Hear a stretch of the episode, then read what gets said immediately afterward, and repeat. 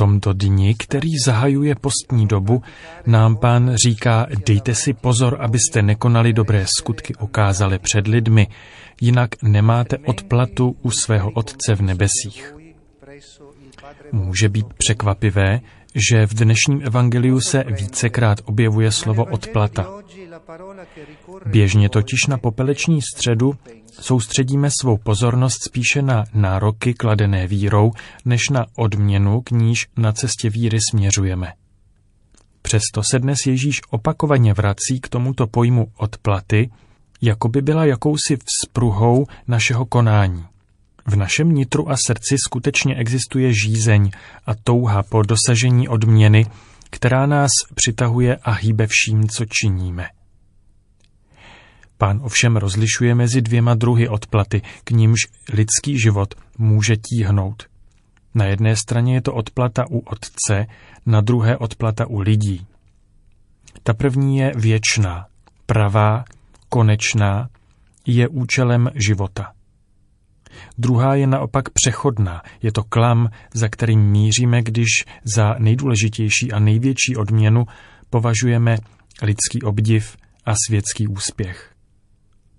Něco takového je však vidina, jakýsi přelud, který se po dosažení rozplyne mezi rukama. Člověka, jehož obzorem je světskost, která vábí, ale pak přináší rozčarování, ustavičně přepadá neklid a nespokojenost. Kdo hledí na odplatu tohoto světa, nikdy nedojde pokoje a též pokoj nedokáže šířit, protože ztrácí ze zřetele otce a bratry. Toto riziko hrozí všem a proto nás Ježíš varuje, dejte si pozor. Jakoby říkal, můžete se těšit z nekonečné odplaty, která nemá sobě rovna. Dbejte proto, abyste se nedali ošálit vnějším zdáním a nehnali se za haléřovou odměnou, která se vám rozpadne pod rukama. Smyslem popelce, který přijmeme na svou hlavu, je vymanit nás z mámení, v němž upřednostňujeme lidskou odplatu před otcovou odměnou. Toto strohé znamení, které podněcuje úvahu nad prchavostí našeho lidství, je jakýmsi hořkým, leč účinným lektvarem na léčbu nemoci vyvolané vnějším dojmem. Je to duchovní nemoc, která člověka zotročuje a vytváří v něm závislost nad obdivem druhých. Je to skutečné otroctví očí a mysli, jež vede do života ve znamení marnivosti, které nezáleží na čistotě srdce, nýbrž na lidském uznání, nikoli na božím, nýbrž na lidském pohledu. Když se takovouto odměnou spokojíme, nežijeme dobře. A toto onemocnění vnějškovostí se žel vkrádá též do nejposvátnějších kruhů. Právě na tomto dnes Ježíš trvá. Také modlitba, dobré skutky a půst totiž mohou být sebevstažné. Každé gesto, ač sebe krásnější, může nahlodávat červotoč sebezalíbení. Tehdy není srdce plně svobodné, neboť nehledá lásku k otci a bratrům ale schválení ze strany lidí, jejich potlesk, vlastní slávu. A vše se tedy může stát jakousi přetvářkou před Bohem, sebou samými a druhými lidmi. Boží slovo nás proto vybízí k vnitřnímu spytování, abychom rozpoznali toto pokrytectví. Stanovme diagnózu této vyhledávané vnějškovosti a zkusme jí strhnout masku. Prospěje nám to.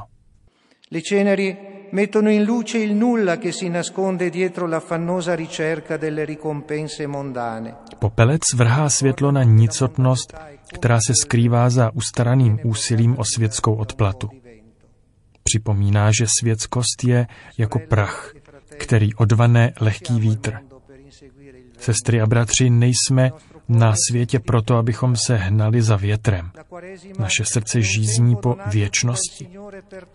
Postní doba je časem, který nám pán daroval, abychom se navrátili do života, vyléčili své nitro a ubírali se k velikonocům. K tomu, co nepomíjí, k odplatě u Otce. Je to cesta uzdravování, která nezmění vše ze dne na den, ale každodenně do života vnese nového ducha, jiný styl. Právě k tomu slouží modlitba, konání dobrých skutků a půst. Pokud byly protříbeny postním popelem a očištěny od pokrytectví vnějškovosti, rozvinou se v plné své síle a obnoví živý vztah k Bohu, bratrům i sobě samým. Pokorná modlitba utajená ve skrytu vlastní komůrky je tajemstvím, díky němuž rozkvétá vnější život. Je to vřelý, láskyplný a důvěryplný dialog, který utěšuje a otevírá srdce. Zejména v této postní době se modleme s pohledem upřeným na kříž. Dejme se prostoupit dojemnou boží něhou a vložme rány tohoto světa i své vlastní rány do jeho ran. Nepodléhejme spěchu a mlčky před ním stůjme. Vraťme se k plodné podstatnosti niterného dialogu s pánem. Bůh totiž nemá zalíbení v nápadném vzhledu, avšak miluje, když jej vyhledáme v utajení. Je to ona diskrétní láska, vzdálená jakékoliv okázalosti a rozruchu. Pokud je modlitba pravá, projevuje se v milosrdné lásce, která nás vysvobozuje z nejhoršího otroctví, jímž spoutáváme sami sebe. Postní charita, protříbená popelcem, nás přivádí k podstatnému, tedy k niterné radosti z daru. Almužna, udílená mimo světla reflektorů, dodává srdci pokoj a naději. Odkrývá nám krásu obdarování, jež se stává přijetím a tak nám umožňuje odhalit cené tajemství. Dávat rozradostňuje srdce více než přijímat. A konečně půst. Není to dieta. Naopak osvobozuje nás od sebevstažné posedlosti tělesným blahobytem a pomáhá nám udržovat ve formě nikoli tělo, nýbrž ducha. Půst nás přivádí k tomu, abychom věcem přisoudili správnou hodnotu a konkrétně nás upamatovává na skutečnost, že život nelze podřídit pomíjivým scénářům tohoto světa. Půst se neomezuje pouze na jídlo. Zejména v postní době se máme postit od toho, na čem jsme svým způsobem závislí. Každý, ať se nad tím zamyslí, aby jeho půst skutečně zasáhl do konkrétního života.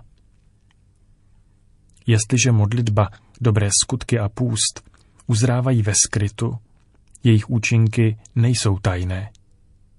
Modlitba, konání dobra a půst nejsou lékem jen pro nás, nýbrž pro všechny, poněvadž mohou změnit dějiny. V prvé řadě kvůli tomu, že člověk, který zakouší jejich účinky, je téměř bez povšimnutí předává druhým. A především vzhledem k tomu, že modlitba, dobré skutky a půst jsou hlavními cestami, které Bohu umožňují, aby zasahoval do našich životů a běhu světa.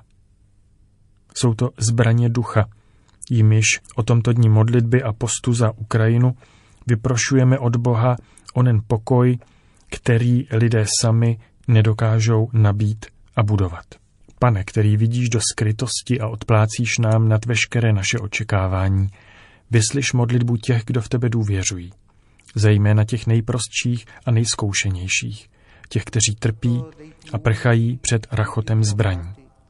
Navrať srdcím pokoj, navrať našim dnům svůj pokoj. Rimetti nei cuori la pace, ridona ai nostri giorni la tua pace.